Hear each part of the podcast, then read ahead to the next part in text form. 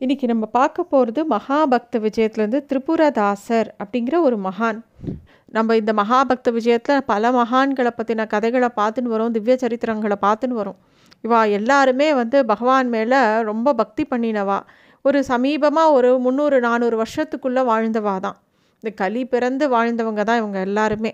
இவங்க எல்லாருமே பண்ணின பக்தியும் பெருமாள் அங்கங்கே அவளுக்கு காட்சி கொடுத்ததும் இவங்களுக்கு வேணுங்கிற விஷயங்களை பண்ணி கொடுத்ததையும் பார்க்கும்போதும் கேட்கும்போதும் நமக்கும் அப்படி ஒரு பக்தி பண்ணலாமே. நம்மள நம்மளும் வந்து சாதாரண மனுஷா தான். அவளும் சாதாரணமாக மனுஷா இருந்து பக்தி மூலமாக பகவான் அடைஞ்சிருக்கா. அதே மாதிரி நம்மளும் பண்ணலாமே. அவள் பண்ணின நாம சங்கீர்த்தனம் நம்மளும் பண்ணலாமே அப்படின்னு நமக்கும் ஒரு நம்பிக்கை வரும். எல்லாத்தையும் இன்னும் நன்னா பண்ணலாமேன்னு தோணும். அதை நம்ம வந்து வாழ்க்கையில் கொண்டு வரத்துக்கும் நம்ம எல்லாருமே முயற்சி பண்ணுவோம். அதுக்கு தான் இந்த மாதிரி திவ்ய சரித்திரத்தை நம்ம கேட்கணும் இல்லை படிக்கணும். இந்த திரிபுரதாசர் யார் அப்படின்னாக்கா மதுரா நகர நகரத்தில் வாழ்ந்த ஒரு பக்தர். அவர் வந்து அரசனுக்கு அந்த ஊரில் ஆண்டுட்டு இருந்த அரசனுக்கு அமைச்சராக இருந்தார். மந்திரியாக இருக்கக்கூடிய தகுதி அவருக்கு இருந்தது. நல்ல புத்திசாலி அவர். அந்த மந்திரி பதவியில் இருந்துட்டு நிறைய நல்ல விஷயங்கள் பண்ணிகிட்டு இருந்தார். அப்புறமா அவர் ஓய்வு பெற காலம் வரும்போது அவர் வந்து ராஜா கிட்ட நான் வந்து இப்படியே தேசாடனம் போகணும். ஊர் ஊராக போய் எல்லா இடத்துலையும் பெருமாளை சேவிக்கணும். அதுக்கு நீங்கள் அனுமதி கொடுக்கணும் என்னை அனுப்பி வைங்கோ அப்படின்னு சொன்னோடனே அந்த ராஜாவும் அவருக்கு ச தகுந்த மரியாதை கொடுத்து நல்ல செல்வங்களையும் கொடுத்து அவரை அனுப்பி வைக்கிறார். இவருக்கு வந்து கிருஷ்ணனையே நினச்சிட்டு இருக்கக்கூடிய இந்த திரிபுரதாசர் என்ன நினைக்கிறாருன்னா சரி நம்ம பிருந்தாவனத்துக்கு போகலாம் இவ்வளோ நாள் மதுராவில் இருந்தாச்சு.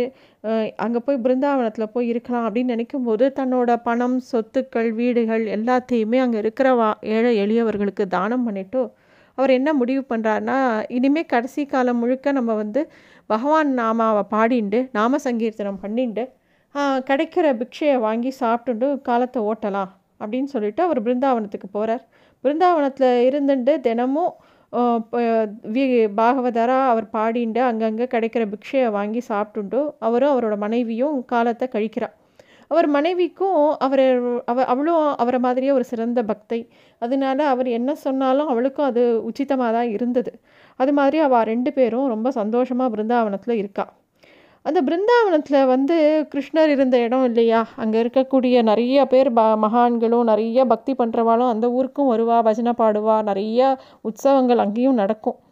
இப்படி நிறைய உற்சவம் நடக்கும்போது ஒரு உற்சவத்தும் போது என்ன ஆகுது நிறைய பேர் வந்து நிறைய பட்டாடைகள்லாம் கொண்டு வந்து பகவானுக்கு பெருமாளுக்கு சாத்தி பார்த்து சந்தோஷப்படுறா அதை பார்த்த உடனே திரிபுரதாசருக்கு தோன்றது நம்ம கூட ஒரு வஸ்திரம் வாங்கி கிருஷ்ணனுக்கு சாத்த வேண்டாமா?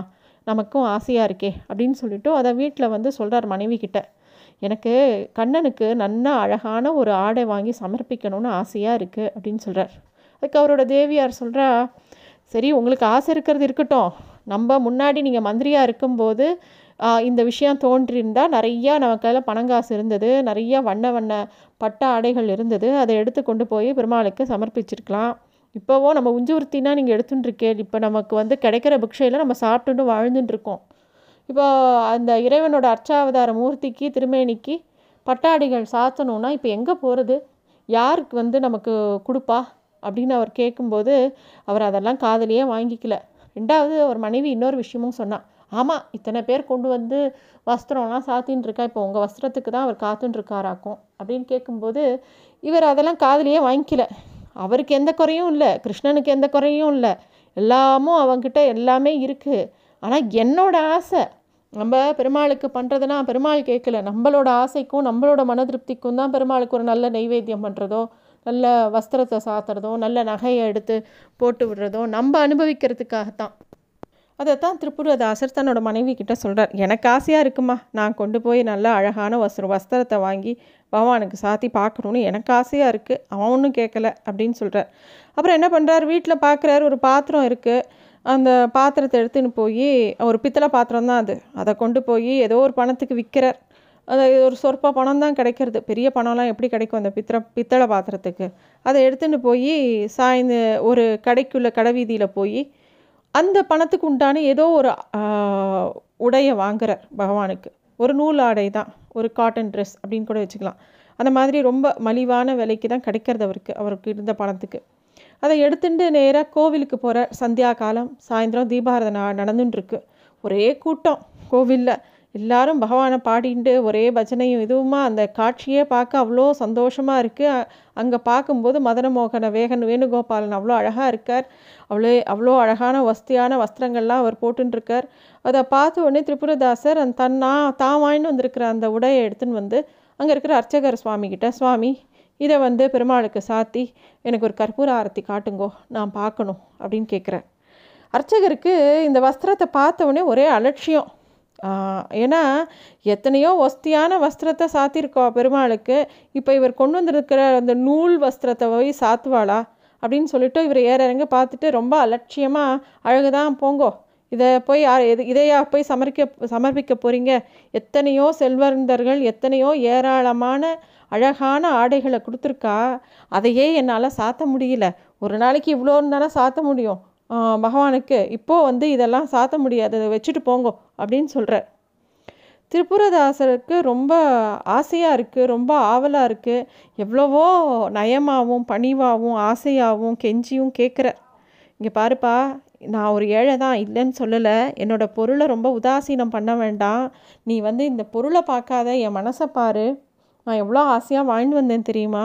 ஒரே ஒரு ச ஒரே ஒரு தடவை நீ இதை வந்து பெருமாளுக்கு சாத்தி காமிச்சிடும் நான் என் கண்ணால் பார்த்துட்டு போயிடுறேன் அப்புறமா நீ மாற்றிக்கலாம் அப்படின்னு சொல்லிவிட்டு அந்த கோ அந்த பிரதட்சணமாக நான் போயிட்டு வரேன் அப்படின்னு சொல்லிட்டு அவரை சுற்றி பிரதட்சணம் பண்ண போகிறார் அர்ச்சகருக்கு கொஞ்சம் கூட பிடிக்கல. ஒரே ஏளனமாக படுறது. இது என்னது இது? பகவானுக்கு சமர்ப்பிக்கணும்னா கொஞ்சம் நல்லா ஒசந்ததாக வாங்கிட்டு வர வேண்டாமா? இது என்னது? ஒரு சாதாரண துணியை வாங்கிட்டு வந்திருக்கார் அப்படின்னு சொல்லி அந்த துணியை அலட்சியமாக கீழே போட்டுட்டு அப்படியே காலை நீட்டின்னு அது மேலேயே உட்காண்டிருக்கார் அர்ச்சகரோட கர்வத்தை ஒடுக் ஒடுக்கணும் அப்படின்னு பகவானுக்கு தோணி போயிடுத்து திரிபுரதாசரோட அன்பை எல்லாருக்கும் உணர்த்தணும்னு பகவானுக்கு தோணி போயிடுது உடனே அன்றைக்கி ராத்திரியே திருமஞ்சன ஆன உடனே பூஜையெல்லாம் நடந்து முடிஞ்ச உடனே மூலமூர்த்தியோட உடம்பு அப்படியே குளிரில் நடுங்க ஆரம்பிச்சுடுத்தான் மேனியோட நடுக்கத்தை பார்த்தோன்னே அர்ச்சகர்களுக்குலாம் என்ன செய்யறதுனே தெரியல. என்னது இது? மூலவரோட இது அப்படியே கிடுகிடுன்னு நடுங்கிறதே அப்படின்னு சொல்லிட்டு இருக்கிற வஸ்திரத்தை பீதாம்பரத்தை எல்லாத்தையும் கொண்டு வந்து போர்வையெல்லாம் எடுத்து எடுத்து போத்துறா. அப்புறம் வந்து கற்பூரம் காட்டுறா தீபம் காட்டுறா என்ன பண்ணுறதுனே புரியல அவள் எல்லாருக்கும். அப்பயும் நடுக்கும் நின்னபாடே இல்லை. இந்த மாதிரி விஷயம் ஊர் முழுக்க பரவுறது. மக்களும் கூட்டம் கூட்டமாக கோவிலை நோக்கி வரா. இது என்ன விஷயமோ? ஏன் என்ன ஆச்சு? அப்படின்னு எல்லாரும் கலங்கி போகிறா அந்த சமயத்தில் தான் ஒரு அசிரீரி கேட்குறது என்னோட பக்தன் திரிபுரதாசன் தந்த நூல் ஆடையை எடுத்து என் மேலே சாத்துங்கோ. அப்போ தான் என்னோட குளிர் போகும். அப்படின்னு சொல்லி ஒரு அசிரீரி கேட்குறது உடனே அங்கே அவர் கொடுத்த வஸ்திரம் எங்கேன்னு தேடி எடுத்து அதை வந்து பெருமாள் மேலே சாத்துறார். அந்த திருப்புரதாசர் கொடுத்த அந்த நூல் துண்டை கொண்டு வந்து பெருமாள் மேலே சாத்தின உடனே தான் பெருமாளுக்கு அந்த குளிர் அடங்கித்தான். அப்போ வந்து பிரகாரத்திலேயே தியானத்தில் இருந்த திரிபுரதாசர் தம்னை யாரோ உழுக்கிற மாதிரி அவருக்கு தோன்றுறது. அப்போ தான் கண்ணை முழிச்சு பார்க்குறார் இறைவன் கொண்டு வந்து கொடுத்த அந்த இறைவன் கொடுத்த வரத்தை வந்து எல்லாரும் சொல்லி அவர் காதால் கேட்குறார் நேராக பகவானை போய் சேவிக்க போகிறார் அங்கே பார்த்தா இவரோட ஆடையை தான் பகவான் கம்பீரமாக உடுத்தின்னு இருக்கார் அதை பார்த்த உடனே என்ன அற்புதமான காட்சி. என்னோட ஆடையை நீ அப்படி மனசு உகந்து எடுத்துன்ட்டியே உனக்கு எப்பேற்பட்ட கருணை அப்படின்னு சொல்லி மெய் சிலிர்த்து போய் கண்ணீரால் பெருமாளை அப்படியே சேவிச்சுட்டுருக்கார் அதே மாதிரி நிறைய பாடல்கள் பாடுறார். அப்போது இவரை ஏளனமாக பேசின அர்ச்சகர் சுவாமியும் திரிபுரதாசரை பார்த்து உன்னோட அன்பை புரிஞ்சிக்காமல் நான் தான் கொஞ்சம் அபச்சாரப்பட்டுட்டேன். பாகவத அபச்சாரங்கிறது மகா பாவம். நான் வந்து பண்ணினது ரொம்ப மகா தப்பு. பகவானே இறங்கி வந்து உன்னோட உடைய தான் வேணும்னு கேட்குற அளவுக்கு நீ எப்பேற்பட்ட அன்பு வச்சுருக்க பகவான் மேலே? என்னை மன்னிச்சுக்கோ அப்படின்னு சொல்லி அர்ச்சகர் சுவாமியும் அவர்கிட்ட மன்னிப்பு கேட்குறார் அதனால் பகவான் வந்து எப்பயுமே தன்னை அபச்சாரப்பட்டால் கூட ஒத்துப்பான். ஆனால் தன்னோட பாகவதால் தன்னை வந்து தன்னோட அடியார்கள் யாராவது அபச்சாரப்பட்டால் அவனுக்கு பிடிக்கவே பிடிக்காது. உடனே பிரத்யக்ஷமாக வந்துடுவான். அதை ஒவ்வொரு கதையிலையும் உணர்த்திண்டே வர. அதுவும் மகாபக்த விஜயத்தில் பல கதைகளில் இந்த சம்பவங்களை நம்ம பார்க்கலாம். இன்னும் அடுத்த இதில் இன்னும் நிறைய கதைகள் பார்க்கலாம். நன்றி.